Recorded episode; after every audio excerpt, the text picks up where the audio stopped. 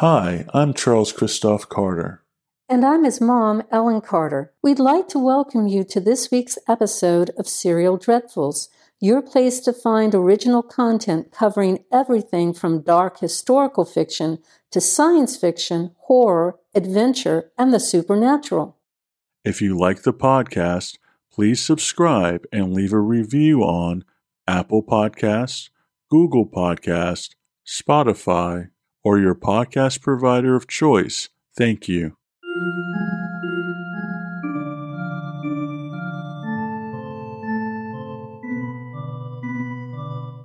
In our last episode, after being grilled by Joe regarding Greg Vivian and his whereabouts, Hunter hurried to make a phone call. Who was it that she spoke with on the other end of the line? Joe and Laura are totally unaware of the secret that Anne's been hiding. How much longer can Anne keep it from them?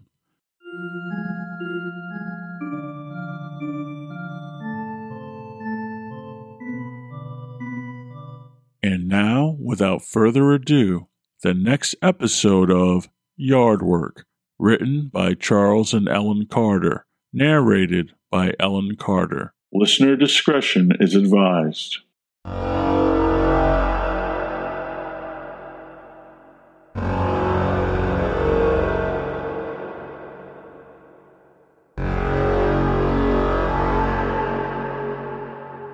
The two women were silent as Laura turned her minivan onto Mountain Road. Anne leaned back against the leather seat and stared out the window. Laura broke their silence. Anne, I need to speak with you about something. Anne could hear a note in Laura's voice that sounded different. She turned away from the window and looked at Laura. I don't know quite how to say this without sounding like I'm crazy. Just tell me, Laura, Anne replied. Laura took a deep breath and Anne watched as Laura glanced sideways in her direction. Okay, here goes. I think something is wrong at my house. Wrong? Anne asked, not knowing quite what Laura was getting at. Something doesn't feel right. Not all the time, but just lately. When I come home and walk into my house, it's like someone has been there. A burglar? Anne asked, trying to conceal her concern for her friend. She knew that Laura had lived alone since her father's death. No, not a burglar. Nothing has been taken. I've checked. But it just doesn't. Now you are going to think I'm crazy, Laura said, hesitating. No, I'm not. Go ahead, Laura. Tell me what's going on. Laura took a deep breath. My house doesn't smell right. There, I've said it, Laura said with a note of relief in her voice. If Laura hadn't seemed so anxious, Anne probably would have laughed at her statement, but she could tell that Laura was genuinely upset. Instead, Anne said, I'm not sure what you mean. Could you explain? That's the hard part. I can't. I don't have any cold, hard facts. It's just that I know what my house smells like. I've lived in that house all of my life. I know it like the back of my hand. And I'm telling you that sometimes when I come home from the boutique, it doesn't smell right, like someone has been there, walking through the rooms, snooping around, like a lingering scent of perfume or cologne. I wish it were that concrete, Anne. If it were, I'd feel better. It's more of a gut feeling that you're getting. Is that what you're trying to say, Laura? Laura grimaced. No, I can almost smell whoever or whatever's been there. But I don't think anyone else could. It's almost like being haunted by an apparition that no one else can see. It's gotten me really frightened. I've gotten to the point where I'm making excuses to stay later at the boutique so I won't have to go home each night. And the longer I stay at the boutique, the more frightened I get. I've gotten to the point where I check the whole house every time I come home just to make sure no one's there. Have you told anyone else about this? Laura shook her head. No. You might want to talk with Joe about it. Have him take a look. He might be able to send a patrol car by each night for a while to frighten off whoever it might be. Have you seen any strange cars or any strangers in the area? Well, there is a truck that I haven't seen before that was parked down the road from my house, but it could be someone visiting one of my neighbors. A truck? Could you tell if there's anyone in the truck? No, I couldn't tell. Is it a dark truck? Yes, I believe so. Anne frowned. Over the past few months, she had seen a dark truck parked down from her house, almost out of sight. It was always at dusk or early evening, never during the day. Whoever it was never parked close enough for her to identify them or the truck. She could only tell that it was a dark-colored truck. She wondered if she should tell Laura, but she decided not to. She didn't want to frighten her more than she already was. I've thought about talking to Joe, but I don't want Joe to think I'm one of those flighty, panic-stricken women who are always calling for help when none is needed. Listen, Laura, I'm a little older than you are, and I've found over the years that you need to listen to your feelings. If your gut is telling you that there is danger, go with it. Embrace it. Talk to Joe. She watched Laura's face brighten. Do you really think so, Anne? Yes, I do, Laura. Thank you, Anne. For what? For listening. What are friends for? Laura smiled. The two women fell silent.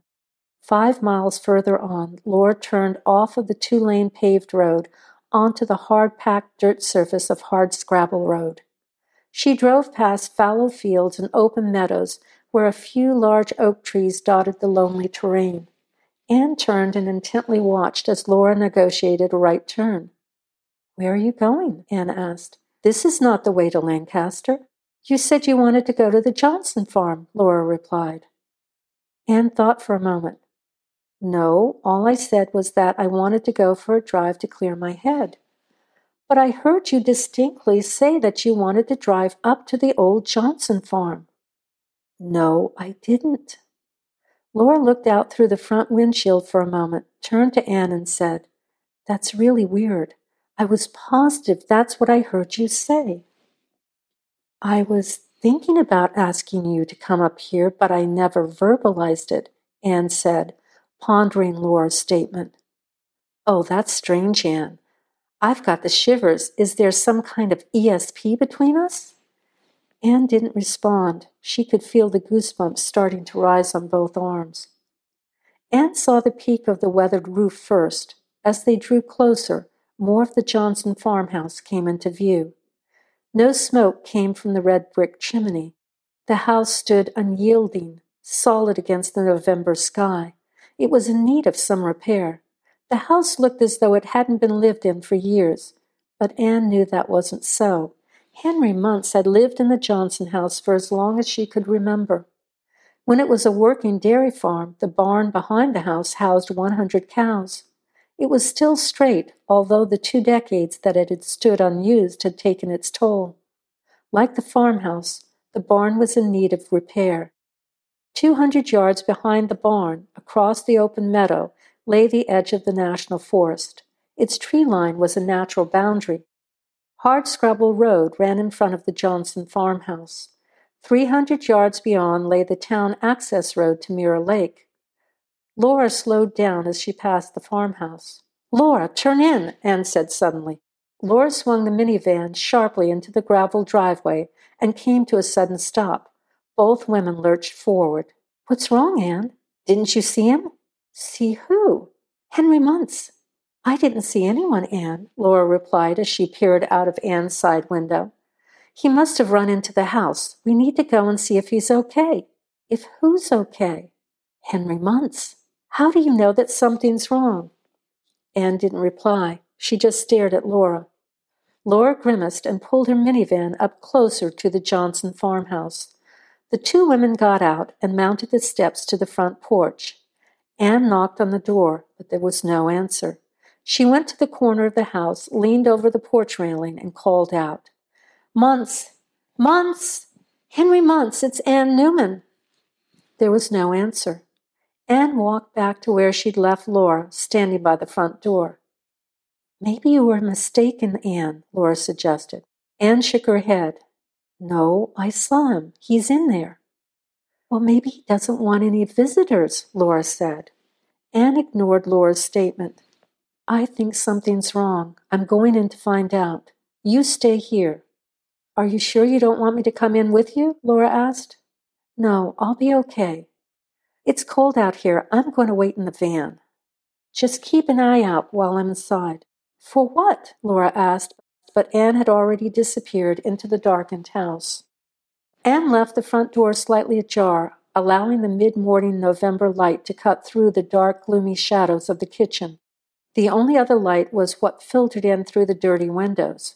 She slowly looked around the room, her eyes beginning to adjust to the dim light and shadows. There were 3 large plastic bags of garbage leaning against one wall. The kitchen seemed uncluttered. It was cold, still, and damp. The sour smell of rotting food made her face tense. A frown appeared, and her nose wrinkled with disgust in response to the offensive odors. "Henry, are you here?" Anne called out. The kitchen was spotless except for a few empty cans that had been left in the sink and some crumpled bags lying in a corner. She moved from the almost spotless kitchen into the chaos of the dining room. There were empty cereal boxes, stacks of mail, and old clothes piled in corners and thrown about. "Henry, where are you?" Anne called. There was a series of short thumps coming from the ceiling above her. She left the dining room, rounded the corner of the living room, and started up the staircase. "Henry?" she called out again, though not as loud as before. Anne had never been in the Johnson house. Even when Mr. and Mrs. Johnson were alive, she didn't know of too many people who had. After Mr. Johnson died of pneumonia, Mrs. Johnson became a virtual recluse, using Henry as her only contact with the outside world. When she died, a few years later, they said Henry sat by her side for a week before Reverend Hollander finally found her body. She could remember the people in town debating whether or not to send Henry to a residential facility where he would be supervised or to simply allow him to continue living in the old house with supervision from Reverend Hollander and the Ladies Auxiliary. During the town meeting that followed Mrs. Johnson's funeral, the latter was decided with one amendment. During the winter months, Henry would be expected to stay at the rectory with Reverend Hollander. Anne reached the top of the stairs. She didn't know which room the sound had come from, so when she turned left, she simply opened the door closest to her. She took a step back. The smell of death rushed out to greet her. She peered into the room that must have at one time served as the bedroom. She stepped forward across the threshold. In the dim light, she saw an overstuffed chair.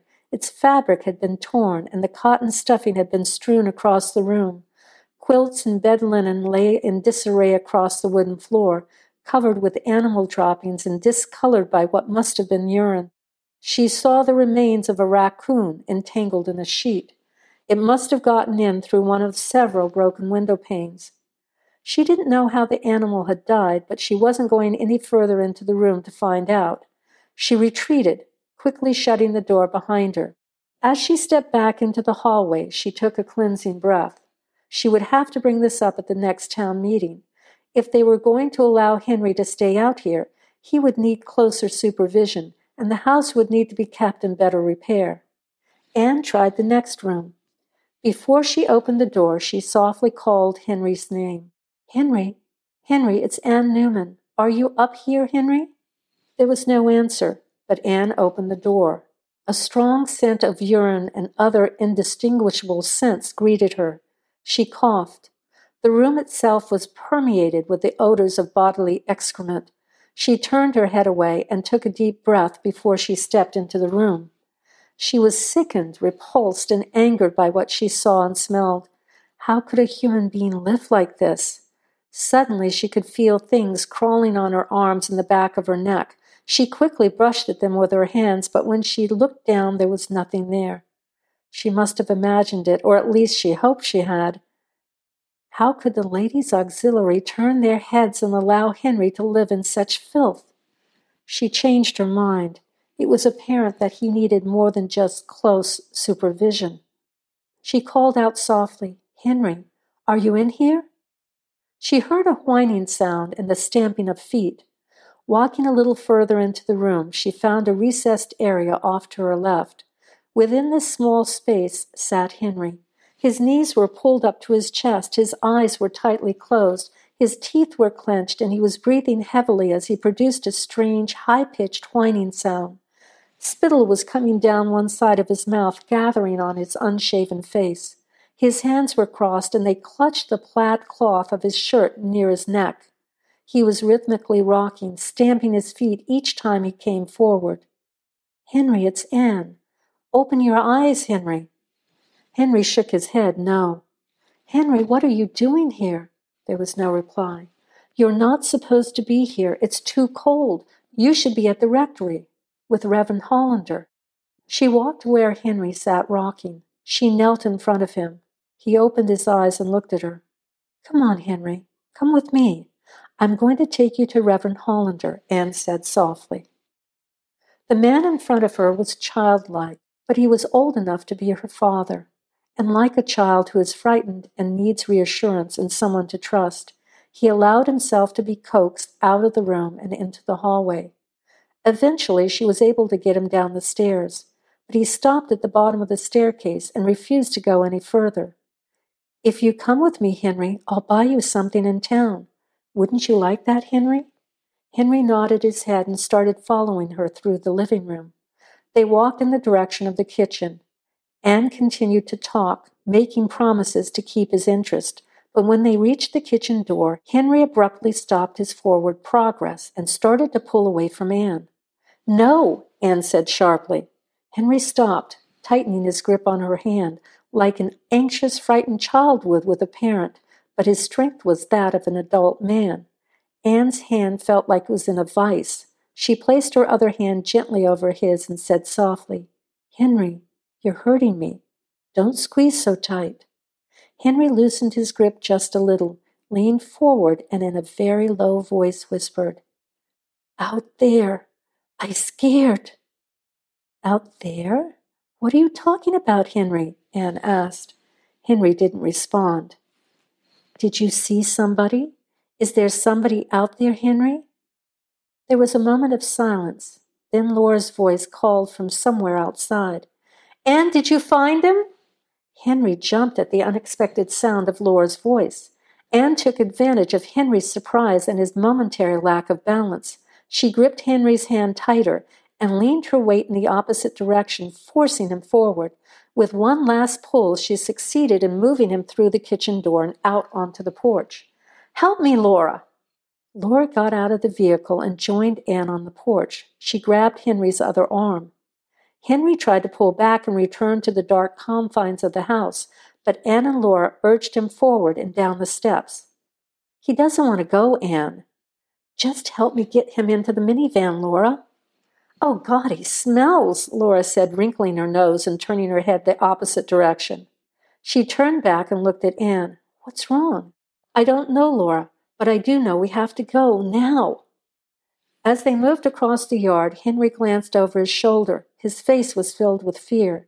Anne followed his line of vision across the field that lay behind the Johnson house to the edge of the forest. She scanned the tree line, trying to see what Henry saw. But she saw nothing but a mixture of coniferous and deciduous trees. Many, like the maple, birch, and oak, had some of their fiery leaves still clinging to their branches. She still grasped Henry's hand tightly. A shiver ran through her. Suddenly, she was afraid, utterly and desperately afraid. She was feeling what he felt, his fear. Why was she getting this overwhelming sense of fear from him? Was it something that he knew or something that he'd seen? She didn't know which, but his fear was engulfing her. Somehow she had picked up on it. She knew that someone or something was out there, whoever or whatever it was, meant to harm them. She felt a sudden urgency to get away from this house, away from this place. There was danger here, danger that was so close it was palpable, menacing, suffocating. Henry's strength was suddenly greater than both hers and Laura's combined. He was trying to retreat, and he was going to win if she didn't do something. Anne thought quickly, "Henry, come on. We're going to take you for a ride in Laura's new minivan. You're going to have your own window seat." She could hear the urgency in her own voice. She tried to control it as she cajoled, trying to make her voice sound cheerful. "Quick, Henry. Let's get in so we can all take a ride. Remember, I promised to buy you something in town." She glanced at Laura and saw the frightened look on her friend's face. "Anne, what's going on?" Just help me get him into the van, Laura. I'll explain later. Finally, she could feel Henry relenting, allowing himself to be led to the vehicle. They crossed the yard and slid the side door of the minivan open. Quick, Henry, get in and buckle up so we can take our ride. Henry clambered into the back seat and buckled his seatbelt. She pushed the knob down, flipped the switch to engage the child lock, and slammed the door shut. Laura, let's go, Anne said as she opened her door and threw herself into her seat. Anne, what's wrong? What is it? Was there someone else in the house? Laura asked, a nervous edge creeping into her voice as she quickly pulled her own door closed. Anne didn't respond. Her attention was riveted on the forest. Laura glanced in the mirror. Anne didn't seem to hear Henry's steady, repetitive noises or realize that he was nervously, anxiously biting his hand. Anne didn't react at all when Laura issued a sharp admonishment. Henry, stop it! Henry sat back in the seat, as if Laura had turned around, grabbed him by his shoulders, and shook him. She had his complete attention, but only for a short while. His eyes promptly turned toward the window. His body followed as he disengaged his seatbelt and slowly slid across the seat until he reached the door. He frantically pulled the handle. The van started to rock from his effort. The door didn't budge, and with no hope of escape, he pulled himself into an upright fetal position, his head resting against the window glass. A pitiful whine just above a whisper emanated from someplace deep inside him. Laura turned back around. Anne was still looking through the window. What happened in the house, Anne? Why is Henry acting like this? Anne didn't respond. Frustrated, Laura asked, What are you looking at, Anne? But Anne didn't answer her. The color had drained from Anne's face, and she simply stared in the direction of the woods. Laura reached out to touch Anne's arm and dropped the keys. Damn it, she swore, bending forward to retrieve them. Suddenly, Laura heard Anne's voice. Henry, what are you doing? Anne asked. Laura secured the keys, sat up, and turned around just in time to see Henry with his hand on the door handle again. Suddenly, he slammed his shoulder against the door, trying desperately one last time to open it, to escape. His movements seemed to be a series of jerky motions. It was almost like watching a tape being clumsily advanced a few frames at a time. Anne quickly turned to Laura. Laura, get us out of here! Laura shoved the key into the ignition and turned it. The engine came to life. Go! Go! Go! Anne screamed as she grabbed the door handle to steady herself. Laura threw the shifter into reverse and slammed her foot against the accelerator. The minivan lurched backwards down the driveway. Laura had the presence of mind to cramp the wheel, allowing the vehicle to spin out onto the packed dirt surface. She straightened the vehicle and sped down Hard Scrabble Road. What the hell was that all about, Anne? What's going on? I heard someone in the house, Laura, Anne replied. She lied. She had to. How could she tell Laura that she had sensed someone, something menacing in the woods? Laura would think she had totally lost it. No, the lie was better. It would give her time to try and figure out what was happening. Oh my God, Anne, you were so cool and collected when you came out of the house. I'm glad you didn't tell me until now. I would have lost it completely, Laura said, her hands beginning to shake. Do you want to pull over, Laura? Anne asked, genuinely concerned. Laura turned to Anne. Do I look like I've lost my mind? Laura pressed down on the accelerator. The sudden increased speed pushed Anne back against the seat. We're getting as far away from that house as fast as possible, Laura said anxiously.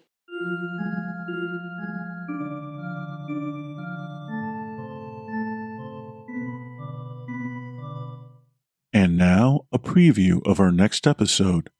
Taking the opportunity to pair up with his old partner and feel of some use, Jared joins Joe and the search party in their manhunt for Greg Vivian.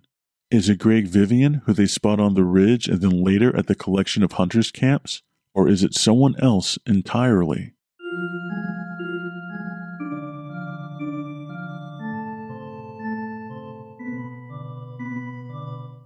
Please consider joining our Patreon site and becoming a Dreadnought. For only $3 a month, our Dreadnoughts get early access to free episodes, exclusive periodic commentary by the authors of the books and the creators of the podcast, exclusive access to episodes of the second half of each book as those episodes are released, and access to the entire back catalog of episodes as our podcast goes forward. Click the link in the show description now to become a dreadnought and aid in the conversion of the uninitiated masses.